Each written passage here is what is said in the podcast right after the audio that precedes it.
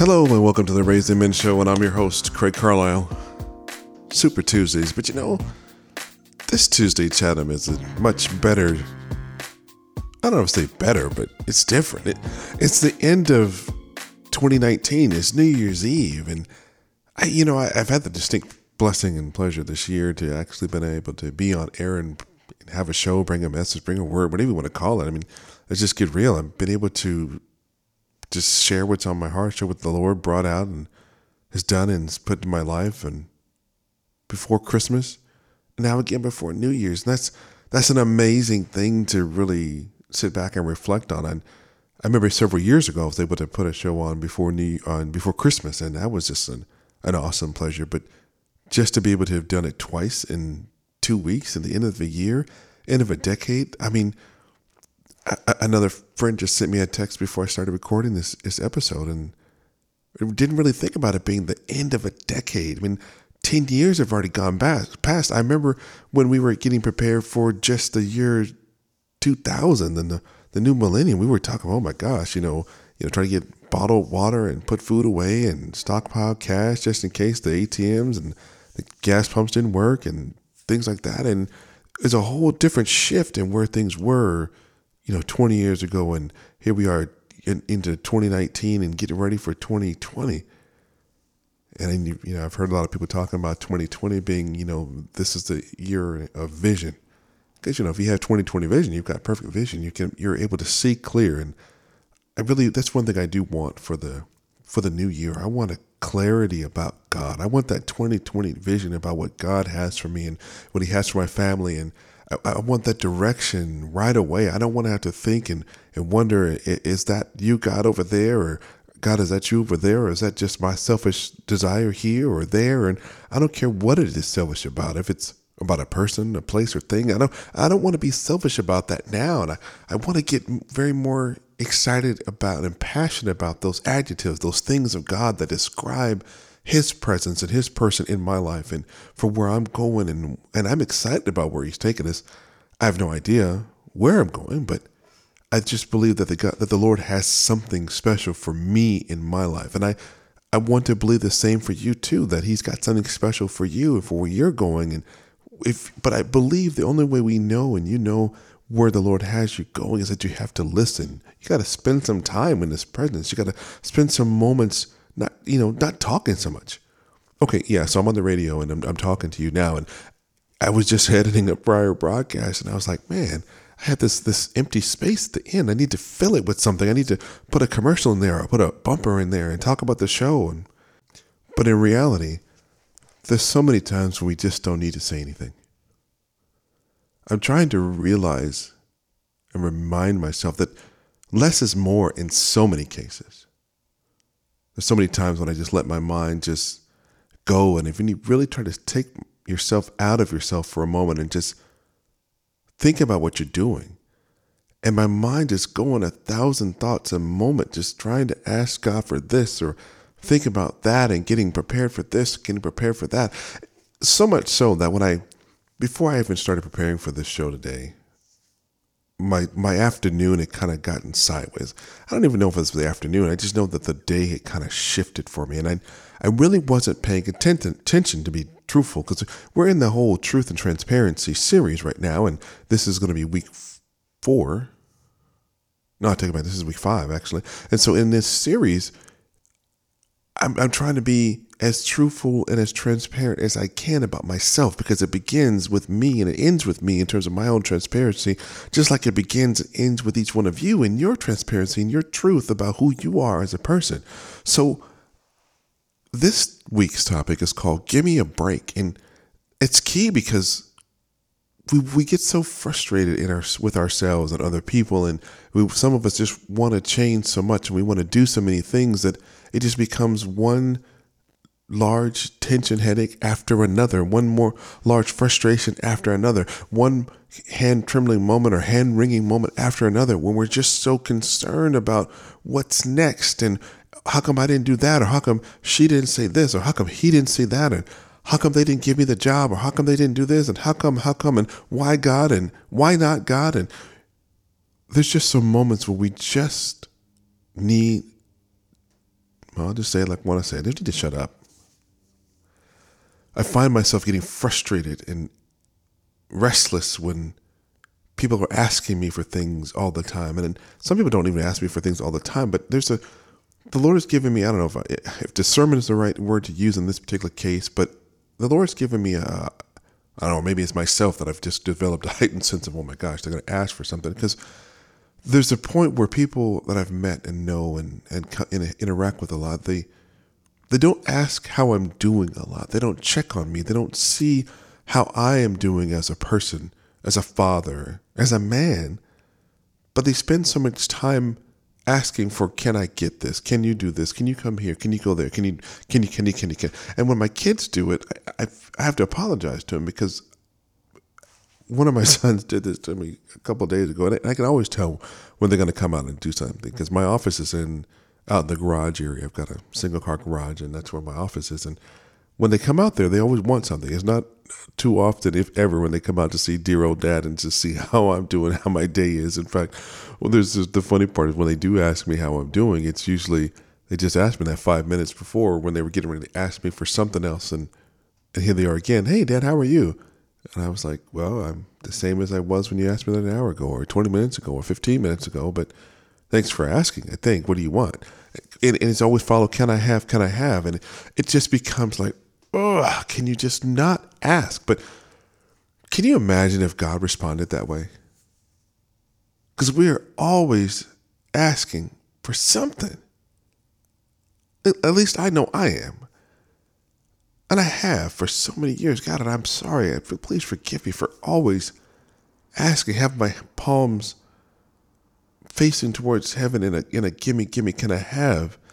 Like Lord, can you can you open that window of heaven again and pour out a blessing? Because the last blessing wasn't good enough. Can can you can you fill my hand again? Can you give me that blessing over there that that Joe has? Can I have that blessing over there that Sally has? Can I can I have that blessing over there that you know Renique has? Can I get that blessing over there that? Uh, and I know God doesn't do this. I, I wouldn't imagine He does. Can you imagine God just rubbing His forehead, just shaking it back and forth with His forehead while He's trying to rub His forehead at the same time, going, man, these ridiculous, stiff necked people. I just gave you, I'm giving you the air that you're using to breathe and form the words to ask me for something, and you can't even be thankful for what I've already given you. God, I'm thankful for what you've given and for what you're giving. And I think most of all, God, I'm thankful for what you gave. 2020 vision of God is going to be so much clearer now. Because we've got to get to the point, and I know I've gotten to the point where, and I know as you say it, it becomes a written part of the archive. The enemy hears it then. But God, you've already given me everything I can imagine. So anything else you do is gravy over the top. So I know you're not going to stop giving, God. So whatever you're doing forward with this next decade or this next year or this next day, because I can't I can't project out how much farther you're going to give me, God, because only you know how much time that I have left. So I have to take the day that you've given me as, to, as just enough to do exactly enough of what I'm supposed to do for you for right now. I can't be concerned with what you're going to do later in life, God. I have to be concerned with what you're doing right now. So, God, right now, I, I thank you for what you're doing. I thank you for what you have already done. And God, I thank you in advance for what you're going to do. Not just for me not just for my family, God, but for every person that hears or reads something that I've said or done. So here's what I've said or read what I've written. Because our you, the word says that our, that our words have power, that life and death is in the power of the tongue. And, I know that, that the written word is not the power of the tongue, but I get it's an inspired word put to paper so that when else someone else's tongue is powerful and reads it, that their voice, their words, their tongue has power. So I'm excited for that. So how does that relate to give me a break? Well, let's let's turn it around. Let's let's let's flip it early in the in in the whole series, in the whole day, in the whole week. Some of us have spent the last decade or two decades or however many decades it's taken, some of us have taken so much time beating ourselves to death. We're not good enough. We're not pretty enough. I was just fretting over myself today. I realized I'd found a hole in some of my favorite jeans in a spot that you can't really wear outside because there's some holes that are flattering and some holes that are not. And I was like, what is this extra? What is this poking through this hole here? It was me. It's me poking through that hole. And it ain't a flattering part of me that's poking through that hole.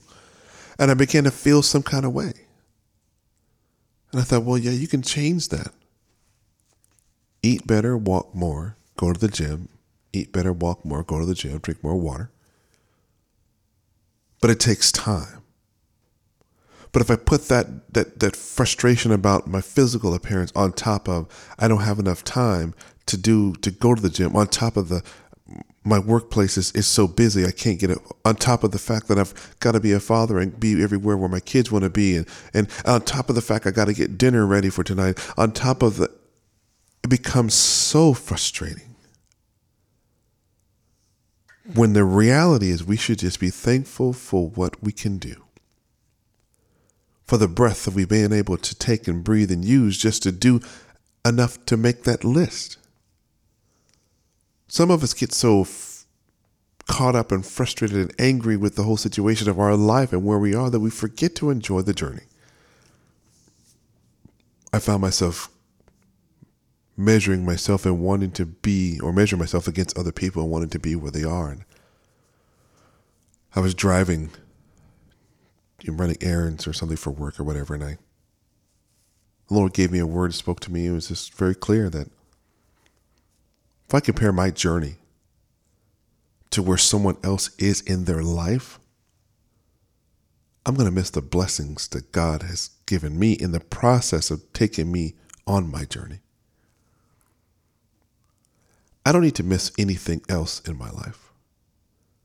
I can't look at where I am in my life, in my journey, and compare to anybody that's farther along in their journey than I am because they started before me. Or even if they started after me, my situation is unique. It's it's mine and mine alone. I can't I can't say that I'm in this place just because I'm behind her because my kids. I can't blame them. I can't I can't blame the fact that my wife died because I'm not farther along in life. Because I wasn't even on radio.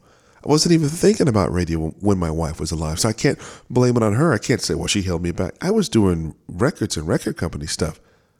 Christian music back in the day. I was producing, I was writing, I was engineering and mixing live in studio. I was doing that back then. And I can't say that I'm not doing that now because she we got married. I can't say we're not doing that now because she's gone. I can say that I'm not doing that now because it's not what the Lord has for me to do.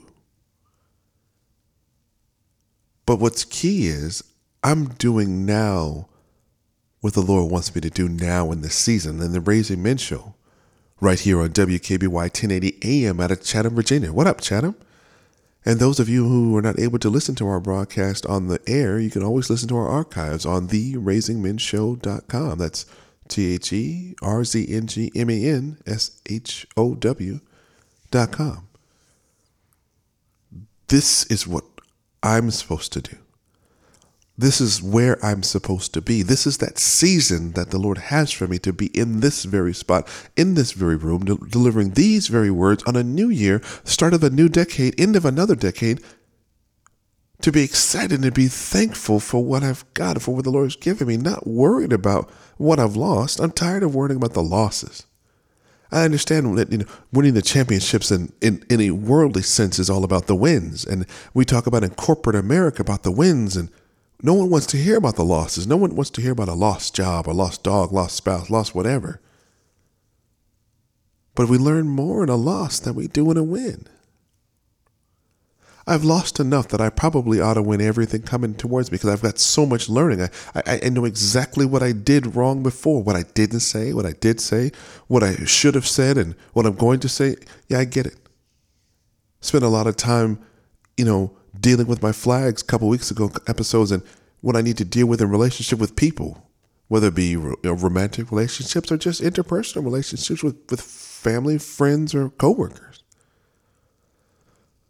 Having the ability to give myself a break is so key. Yeah, I mean, there's been other commercials talking about give me a break, give me a piece of that Kit Kat bar. And even when they, they had that, you could see them in the commercial. Their faces, for those of you who've seen the commercial, they, want to make you believe that you take a bite of that Kit Kat bar as you're giving yourself a break. It's going to make you smile. And that, that whole chocolate taste when it hits the tip of your tongue is going to make you just want to relax and put your shoulders back and make you feel some kind of way about whatever. But chocolate is not going to do that but for a little while.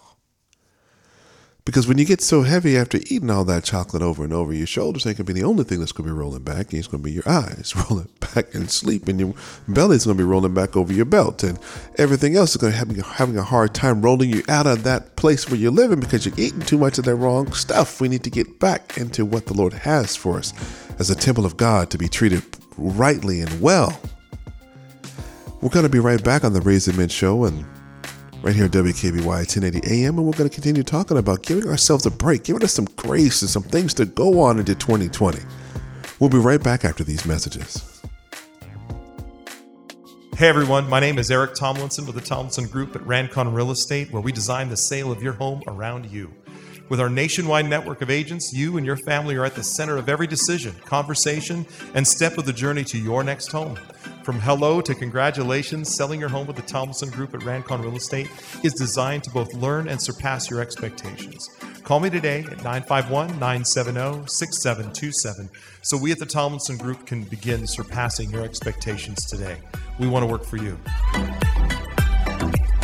How do you avoid pitfalls that will disrupt your life?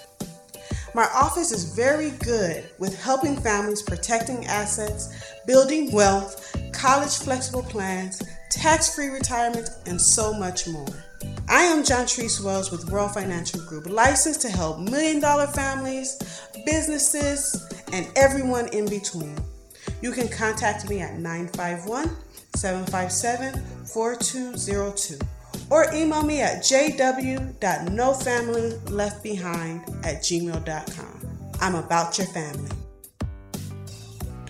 And welcome back to the Raising Men Show. And again, I'm your host, Craig Carlisle. I tell you, I love Tuesdays. I didn't say that too much at the top of the show, but I've got to make it a point to say it. I love Tuesdays.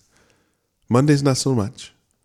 Long weekends, short times, not much Sabbath right now, but I'm, I'm speaking to the existence that, that Sabbath is coming for me with consecutive days off, and Sabbath is coming for me with more time with my family. Sabbath is coming for me and my family where we can actually enjoy, you know, worship and worshiping together and worshiping in a place that that is that is feeding us in the new area where we're living. We haven't found a, a home that we're calling home for church at the moment, but we're beginning that search to seek out the end of my sabbatical is over.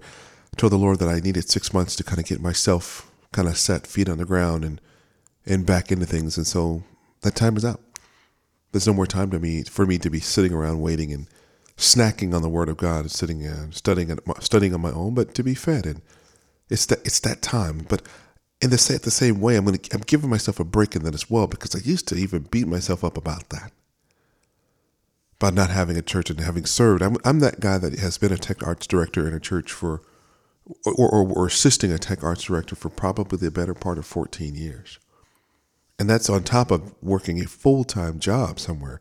So it's full and part time, and and having children on the side and trying to be a, an active dad in their in the kids' lives and trying to you know do something actively in my marriage for fun. And now I find that the, some of those same behaviors are still kind of stacked up, where I'm really just doing, doing, doing, am trying to be about the things of God and not being about what God wants me to do. And I'm changing that with the, my vision for 2020. And I'm encouraging you all too to, to do the same thing and spend time with God. And I'm going to get a chance to get away with all my sons and be able to.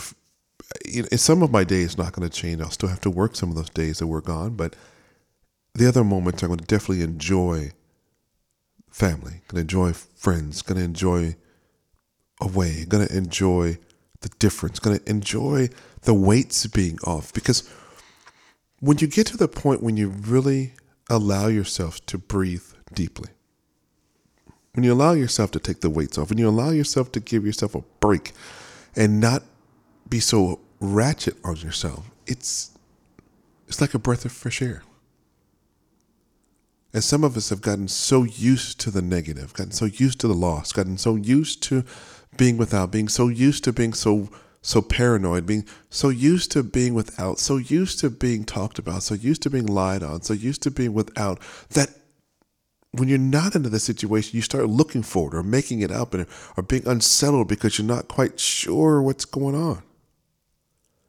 I've had to, Lord, the Lord had to do a lot of speaking to me, a lot, because I, I, I'm telling you, my mind goes everywhere, and I, and I'm the chief person that, that beats up on myself and, and tries to disqualify who I am. But one of the things the Lord was reminding me is that I don't have to be all things to everyone. I just have to be obedient to Him.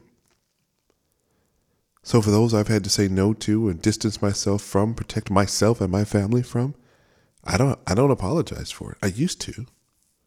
I used to think of feel some kind of way because I I wasn't in communi- community or contact or fellowship with a lot of people. In fact, I've had people come at me with, "Hey, we need to talk about this. We need to do this." And at this particular moment, I'm I'm open to hear and and, and share and exchange of ideas with everyone and anyone about a variety of topics. Some topics are just you know, just don't talk about them. That's not necessary.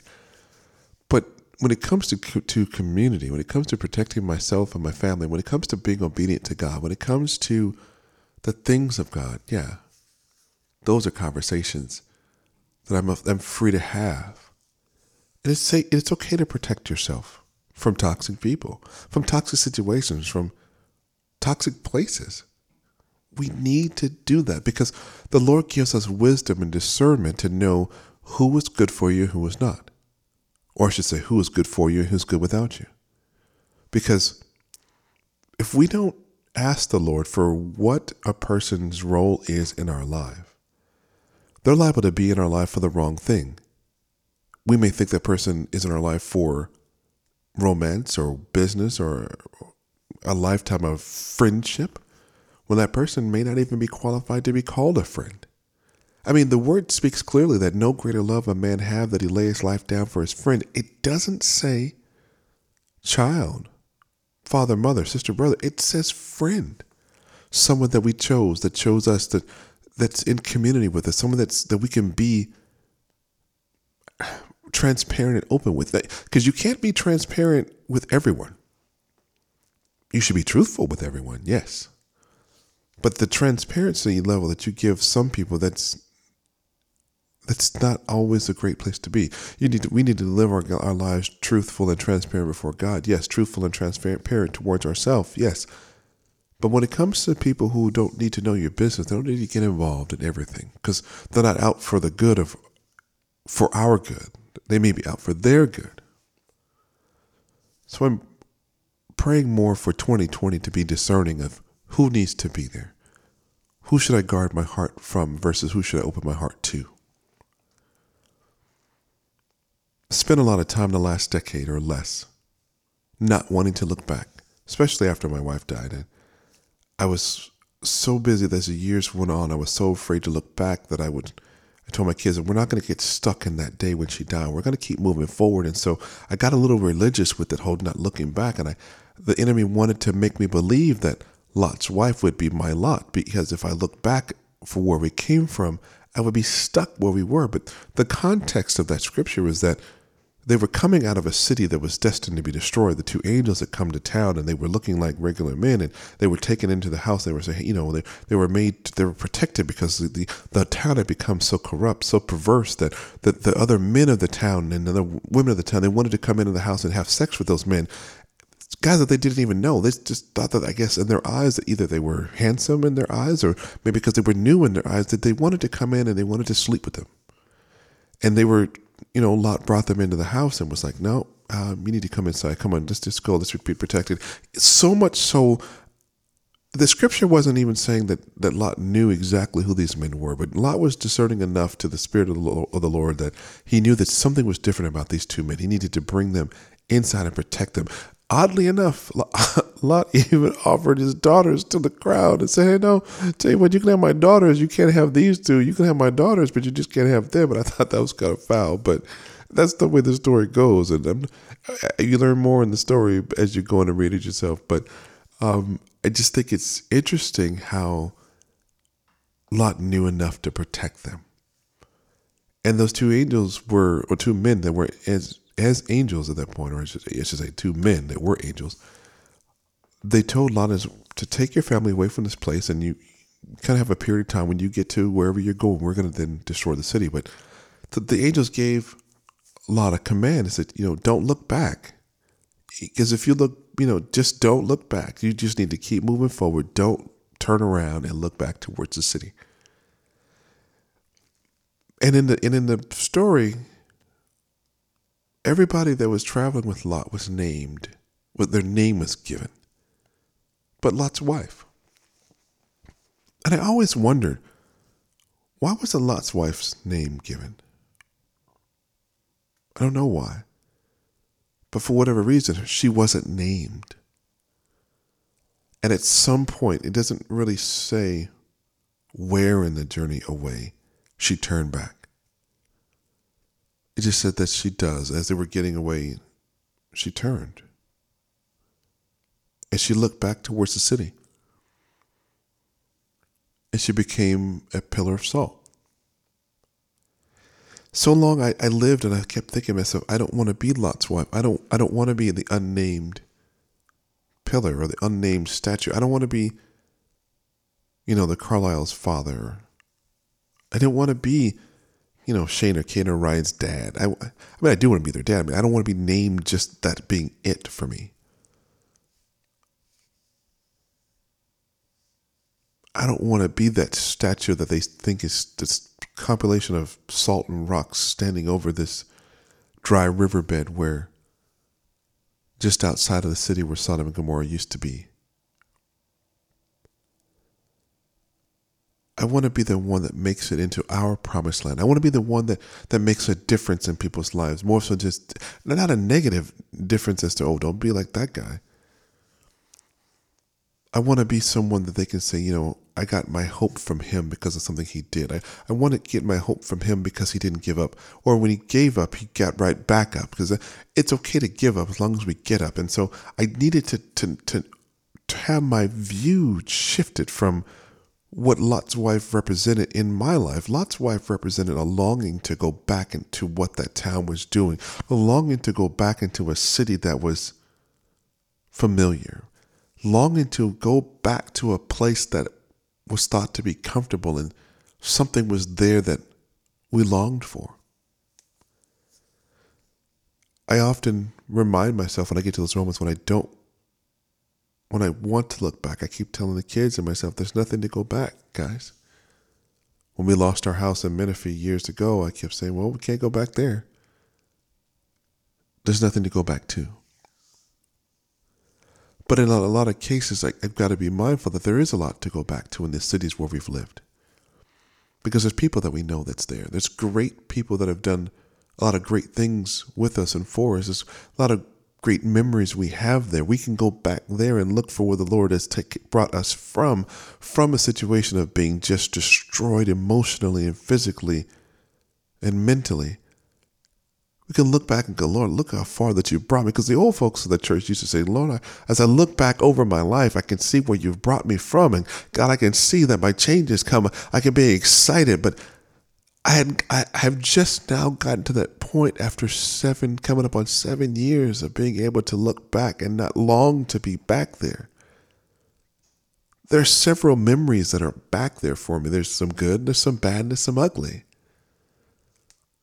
none of which I want to go back to and relive my life. I'm not stuck in that time period because the best is yet to come. Yes, there's like that song, the best. Yes, the best is yet to come for me and for you. So as you're looking back over your life, you, you can't look back longing to be back there when I, when I used to have that fancy car back in the day and in that certain time period when I used to wear the same shirt that I'm still wearing from that time. No, I, I want to go, I want to look back there and see that we've made it this far by faith.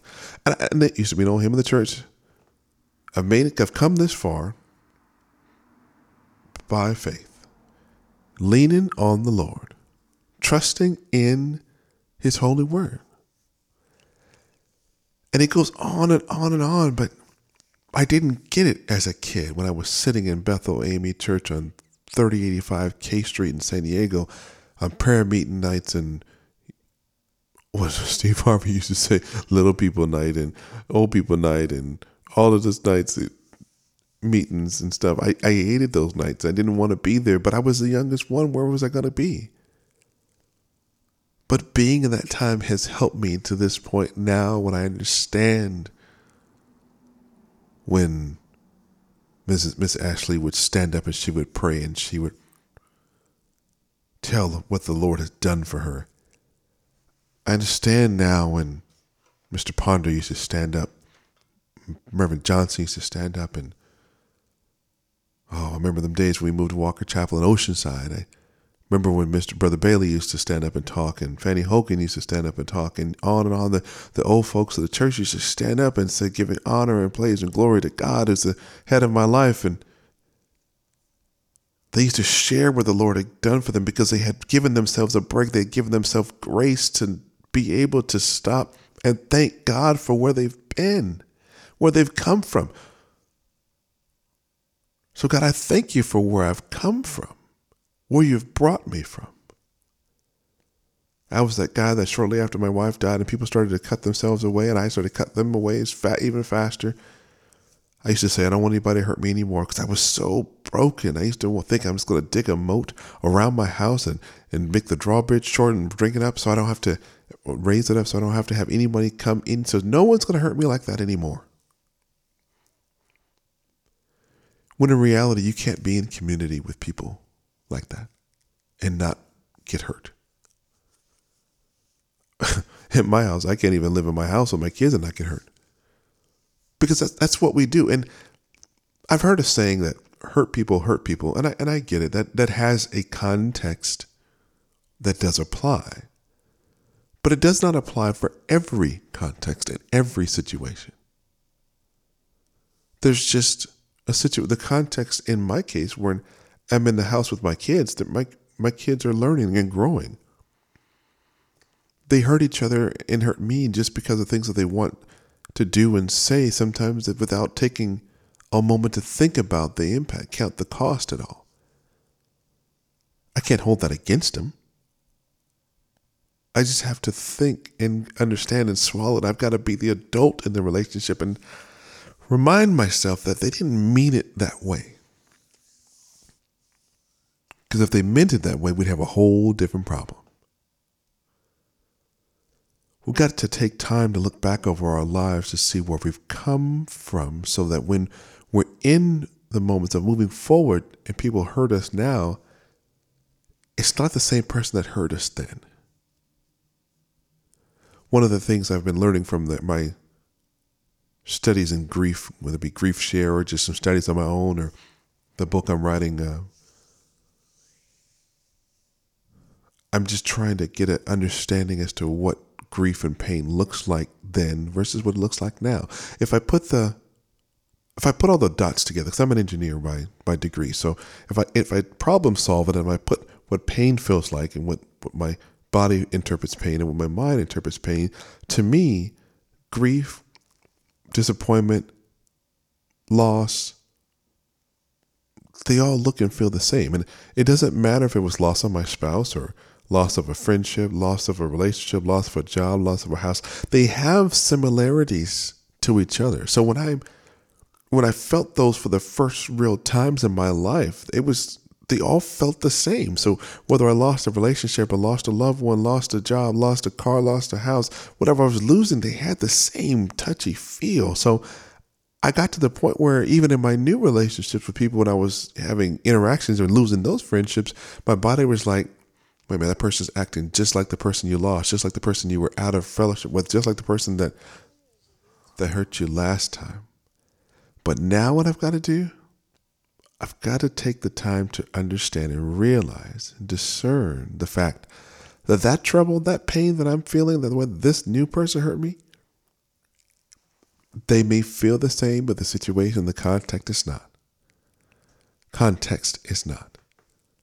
I've got to give myself a break. I've got to get, extend some grace to understand that that person is acting that way because of that situation that we're together with right now at that moment. Now, if you have history with that person, that's a whole different story. That person is, I'm talking about new people, new relationships, because old relationships, you know, I know you can't, that they say you can't teach an old dog new tricks. Even that has context. Some people want to change and are never allowed to change. If you're coming about across a person that's done you dirty in the past and they've genuinely changed, let them. Let them be. Let them change. Let them be who they are. And it's okay. I'm not saying you should let them hurt you. Don't be anybody's doormat. I'm not going to be anybody's doormat. I'm sorry. I'm just not doing that. But I'm not going to any longer carry my past anger, my past negative relationship, my past negative interaction with that person or anyone else into my new relationships because I wind up hurting the new people. It's not fair to carry that baggage. We're, we're leaving that baggage in the last decade. We're not bringing any of that other nasty stuff with us that we can. Some of this stuff is going to take time to let that stuff go. But you've got to give yourself a break. We've been hurt. Yes, the Lord is healing that. Let it go we need to cast those cares of those hurts, those pains of those breakages, those those those cuts that we got from people who cut us deep, who were the closest to us that put that that knife in our rib in our back or wherever they put it. Let that go. Uh, it we. I understand those of you who've had surgery understand that sometimes that the flesh that's deeper below the skin takes longer to heal. It just does. That soft tissue underneath, it may be covered of the skin, may be all nice and pretty on the outside, but the but the fleshy parts, the muscles, take longer to heal. If you've lost a limb, I understand that there's also ghost pains that for, for limbs that are no longer there, you, you feel like it tingling, you feel like it hurt when there's really nothing there. We have to be able to retrain our mind to think differently about pain, think differently about people, think differently about joy, think differently about pleasure, think differently about the things of God, think differently about our days that are to come, not so much, and think, I should say, even, even to think differently about the days that have passed. After this break, we're going to spend some more time. We're going to give some tools to deal with giving ourselves some break. We're going to focus on grace and how we how grace should abound, how how we should give grace to not only ourselves but to other people. But we got it starts with ourselves, forgiving ourselves for the things and the shortcomings that we've done and and been a part of. So right after this break, we're going to speak a lot about the tools for dealing with. Uh, giving ourselves the break in grace in 2020, helping us with that vision for the Lord for the new decade. Who you hire as your realtor matters. You need a realtor who looks out for your best interests and not their own. Marie Clark with Allison James Estates is a full time realtor, specializing in helping first time homebuyers in Temecula and the surrounding areas. She is also a ministry leader. Today, why don't you choose Marie Clark to buy or sell your next home? Please call 951 265 6259. This is Craig Carlisle, the host of the Raising Men Show, and I'm also an executive producer of the independent feature film Restored Me. It's a powerful, feel good dramedy that centers around a young man trying to restore his relationship with his young daughter and her mother after his wrongful incarceration. This film speaks to restoring your faith and pushes a bold message of positivity and motivation. The cast includes Gary Owen, Bill Duke, Will Yun Lee, Matt Gerald, Richard T. Jones, Malik Yoba, Yancy Arias, and Beau Casper Smart, just to name a few. Restored Me is available on over 100 digital markets, including iTunes, Amazon, and on demand from your local cable provider. Buy it, rent it. Either way, I'm asking you to watch it. It'll bless your life. And we're back to the Raising Men Show in our final segment. You know what? This is actually the final segment of the year, final segment of the decade. Man, you, you, just the impact and magnitude of what that feels like and sounds like to realize that you're actually listening to the Raising Men Show right here on WKBY 1080 AM out of Chatham, Virginia, and on the RaisingMenShow.com the last show that you that you may end up listening to for the entire year. Now, if you're listening to the archive pages, okay, fine, then you can listen to some of the past episodes. But if you're listening to this actually real time right now on the station, you're driving in your car or you're listening to the stream, and wherever you may be, this may be the last time you hear this show and you really think about for the decade, that's pretty this is a pretty awesome thing to really think about, and that really puts a lot of things into perspective. Because in the last segments, you know, of our show, I really like to make sure that we give some tools out when I'm teaching and sharing on a topic like this. And this truth and transparency series, you know, week five, give me a break. I wanted to make sure we really give some tools, and I've only got a couple of key points this week to really, really share, to really drive this point home, at least for myself. One of the things that helped me out a lot is we got to look back. I got to look back. We should take an assessment and be thankful looking back over our lives. And God has brought us from a long, long, long, long way. When I was, I don't want to say, I can't say growing up, but when my wife first died, I just really felt so much like a coach. I wanted to give my kids the the pep talk, give my sons that you know we can do it. You know that that greatest speech they ever kind of heard, and I wanted to make sure that they were able to look back and say, you know, I remember when mom died. You know, dad really said this or that or the other, and really kind of made us want to go on voluntarily. Made us want to keep pushing. Made us want to keep going. But I don't. I'm not really sure that that speech was really accomplishing what I wanted it to and I just remember when I told them we're going to get up every day and we're going to wash and we're going to brush our teeth and we're going to keep going. But what I found, what that did for me, is that it brought me to a place where I was afraid to look back. I let I allowed the enemy to come into to my mind, and I allowed him to cause me to agree with him that I shouldn't look back because I didn't want to wind up like Lot's wife.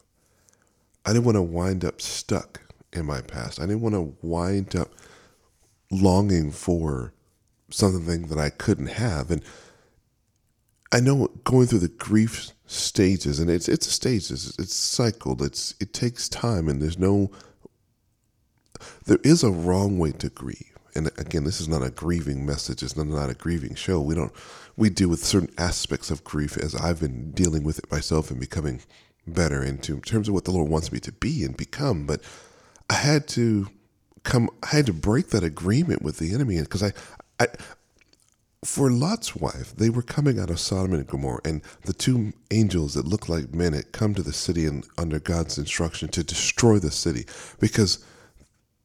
And then, and then Lot tried to, to bargain with them. It's like, look, Lord, if you can't, if you can only find this many people, or that many men, this many men that loved you, and finally got to just this one number that the Lord was okay. If you if you can find this number, then I'll won't destroy the city. I'll save the city. When it came down to it, the, the, the, Lot and his family had to leave. They had to flee. They had to do the Lord command. You had to get out of the way. You had to go to some other place because the Lord was allowing them to be spared while he destroyed those two cities of Sodom and Gomorrah. And so what I was afraid to do is because along the way, they were, the instructions they were given was that they were to leave and not look back. And at some point along the way during that story, we don't know if it's in the hillsides or, you know, exactly where or how far from the city they got. But Lot's wife, and, and Lot's wife wasn't even named. Her name wasn't given in anywhere in the record that I've found in scripture, but she looked back at the city, at the place where she had just come from, at the place where she was fleeing, where she used to live. And In fact, I don't know from my select studies, I don't know how long that Lot and his family lived in that city. I don't know if, if Lot's wife even had lived in either one of those cities even longer than he had, but for whatever reason, she was drawn. Something caught her attention. She she took her eyes off of God and His plan and moving forward, and she turned back, and she was turned into a pillar of salt, and she was stuck there. And some accounts say that her body is still there, even to this day, as a pillar over where Sodom and Gomorrah used to reside, looking over this salty riverbed or it's a dry bed now. I didn't want that for myself. I didn't want that for my family. So I was afraid that that was what was going to be our lot if I turned. And there's no way in the world that I wanted to be stuck where we were.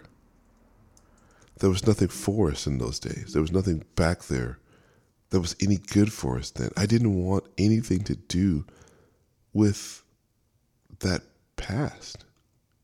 I needed to be out of that.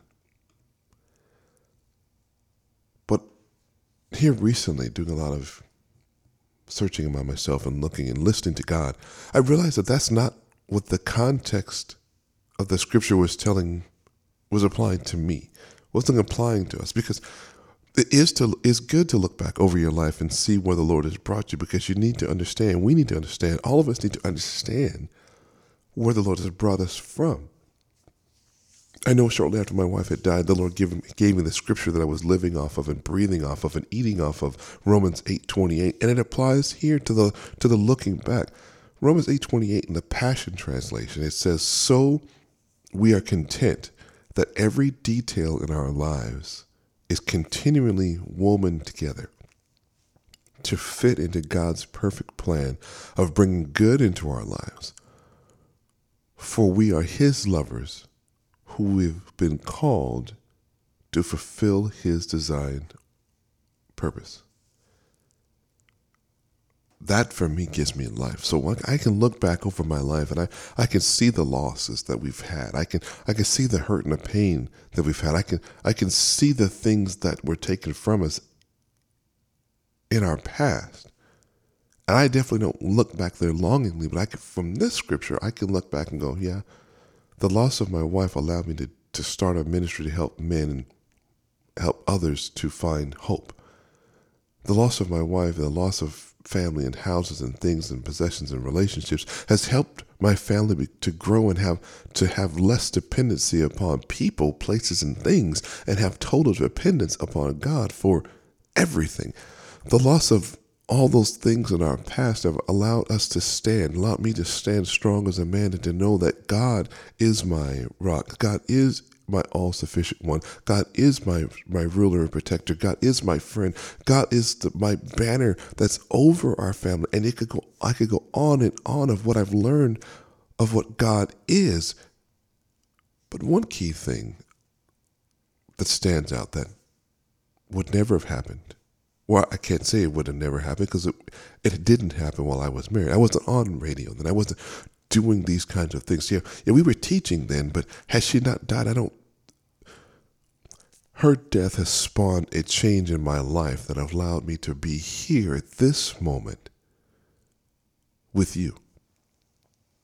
So we have to look back. The second point is we've got to be honest and truthful with ourselves and with God yeah, yeah, okay, God already knows what we're thinking and what we're doing, but we've got to speak it out because when we speak those things out, it disarms the enemy and creates a greater intimacy with God so that there's not anything or any strongholds that the enemy has in our lives that has over us when we're saying, "Oh, you're hiding this from God," or you feel some kind of way you don't want to admit it, huh? You don't you don't want to tell the truth.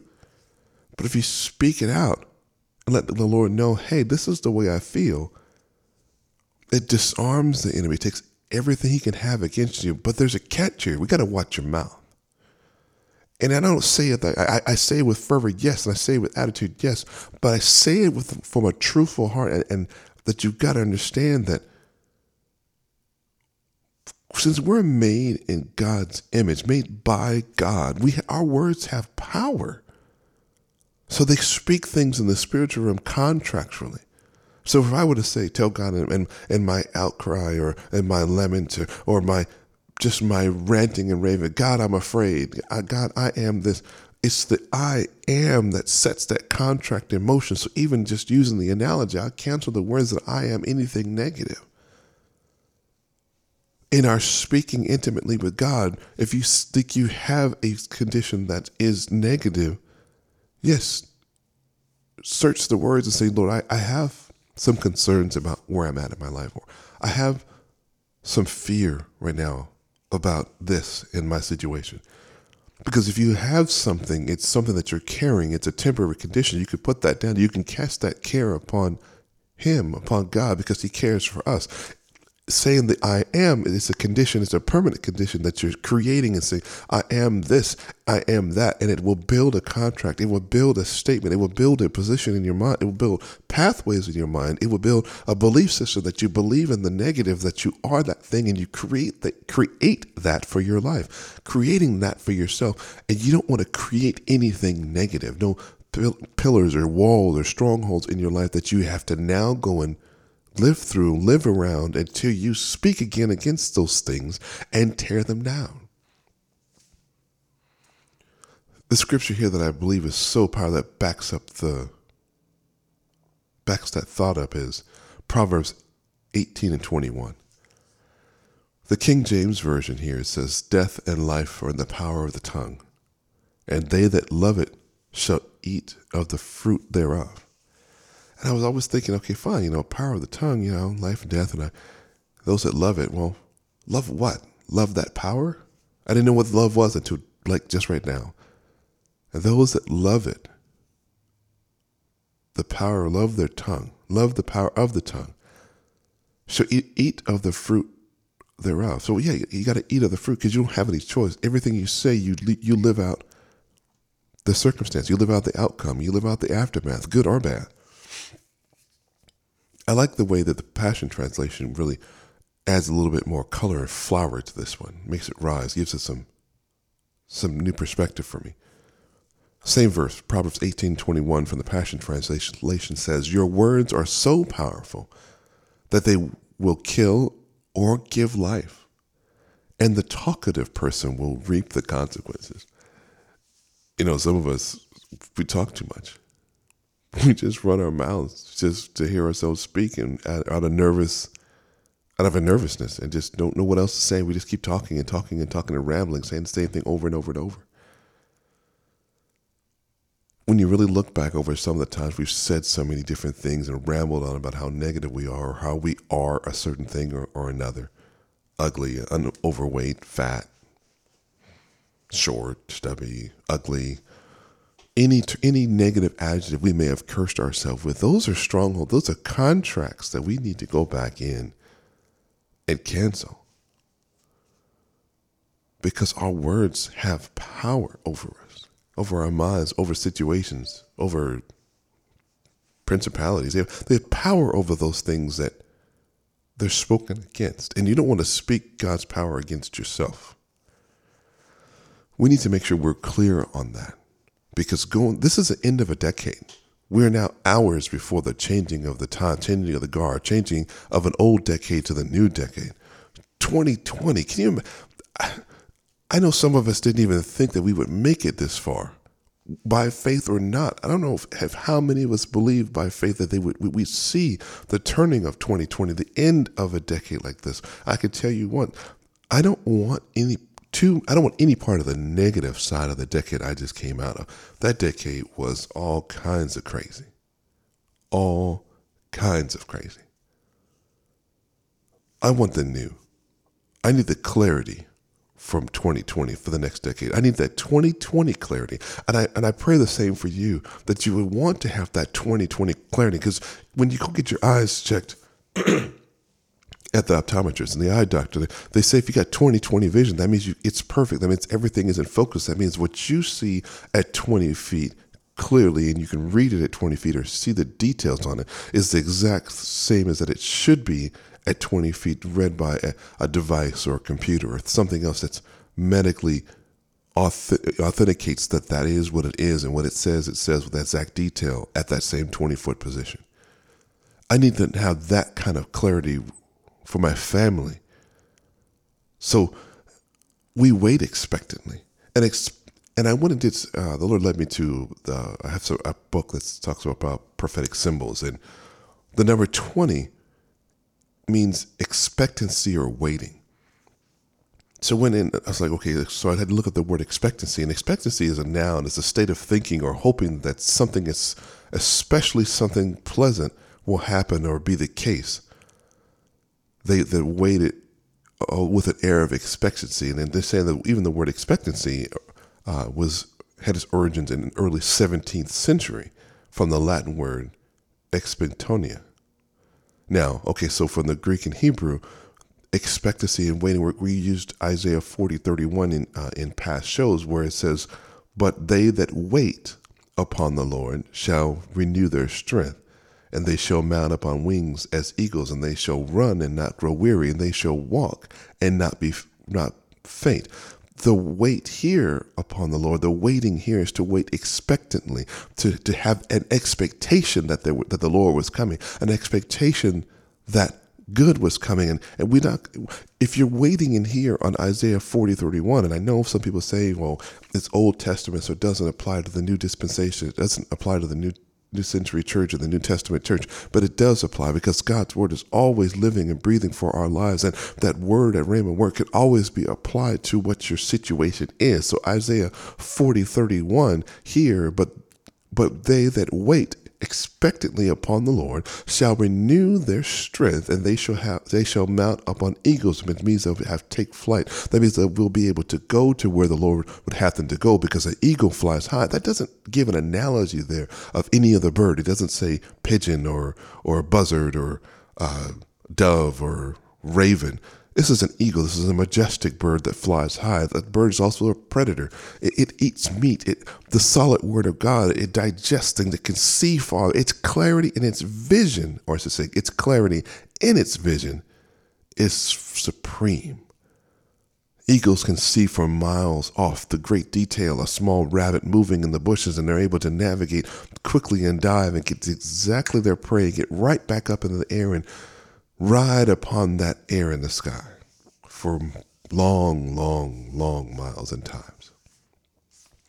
We need to wait expectantly, expecting God to move on your behalf. I know I'm expecting God to move on my behalf.